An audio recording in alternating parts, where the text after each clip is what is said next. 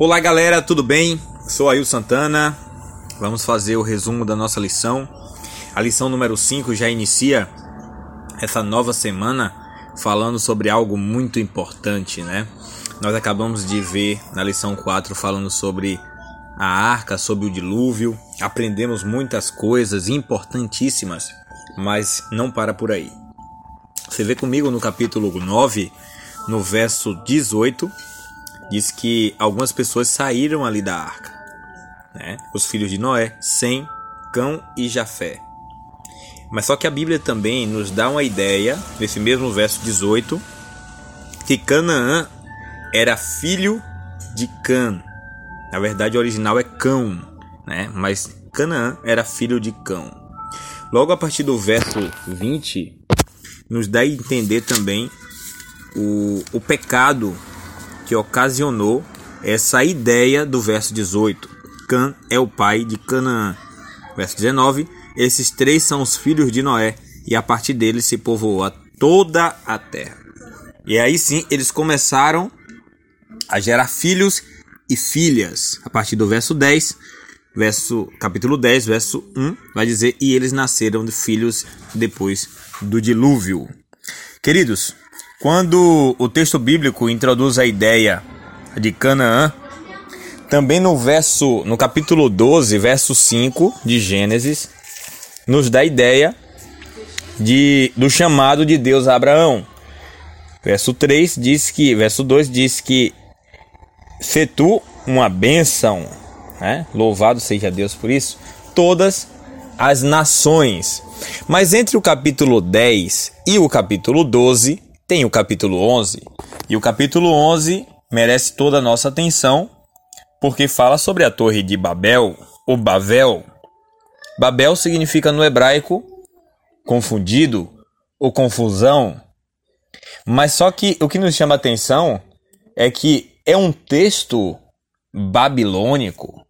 Quando a gente vai para Daniel capítulo 2 em diante, Babilônia ela é traduzida para o povo babilônico como porta dos deuses. Bab, porta, e Lu, que é Bablu, e Lu, deuses, porta dos deuses. Mas por que que no hebraico está confusão e no babilônico, para os babilônios, era porta dos deuses? A ideia é que eles não poderiam aderir um nome com um significado diferente, destruidor, negativo. Por isso que eles traduziram e colocaram um novo significado na linguagem deles, como porta dos deuses. Mas queridos, a lição vai dizer também que os planos de Deus para a humanidade não foram destruídos, mas foram interrompidos. Interrompidos, né? Mas a ideia de que as nações que iriam tornar uma bênção para todas as outras, na verdade ali em Babel se tornou uma maldição. Mas perceba que Deus ele é especialista, queridos, em transformar maldição em bênção. O que é que Deus ele fez no capítulo 11?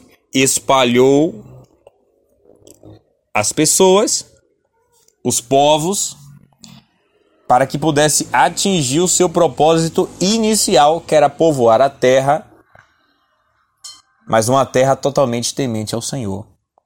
Que apesar da maldade humana, Deus ele transformou o mal em bem. Como sempre, Deus ele tem a última palavra.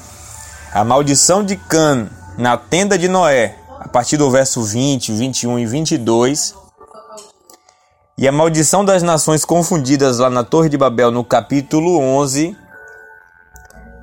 Deus ele transformou as bênçãos, as maldições, em bênçãos. Não somente para um povo, mas para toda a humanidade.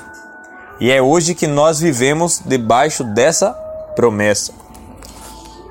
A lição dessa semana vai nos mostrar que independente da nacionalidade, independente de qualquer coisa, se voltarmos para o Senhor, confiantes nas promessas do, do Senhor, Ele tem o melhor para nós. Que Deus nos abençoe.